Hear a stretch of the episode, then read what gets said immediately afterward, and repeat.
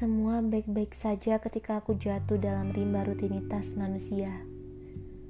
Dan semua sangat menyenangkan ketika aku harus berkali-kali menebas setiap keangkuhan di setiap jembatan penyeberangan. Semua sangat biasa. Namun ketika kau dan aku bertemu dan bertatap mata, jiwaku sadar bahwa aku butuh tempat berlindung. Kebodohanku sejak dulu adalah menganggap bahwa diriku cukup kuat untuk menghancurkan dunia. Aku bisa memutarbalikkan waktu, menyingkirkan manusia yang tak kusangka, atau melumat habis prasangka-prasangka gila. Kau tahu, aku menginginkan matamu. Aku menginginkan pupilmu menatapku sembari menarik sudut-sudut bibirmu.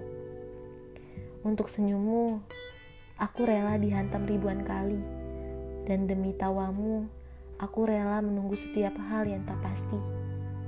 Kau tak perlu memperdulikan bagaimana perasaanku padamu.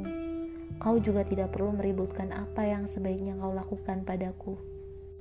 Kukira hidup adalah tentang mendapat balasan yang setimpal. Ternyata tidak. Aku menyayangimu. Sejak pertama kali kau membuatku tertawa di tengah riuhnya kehidupan.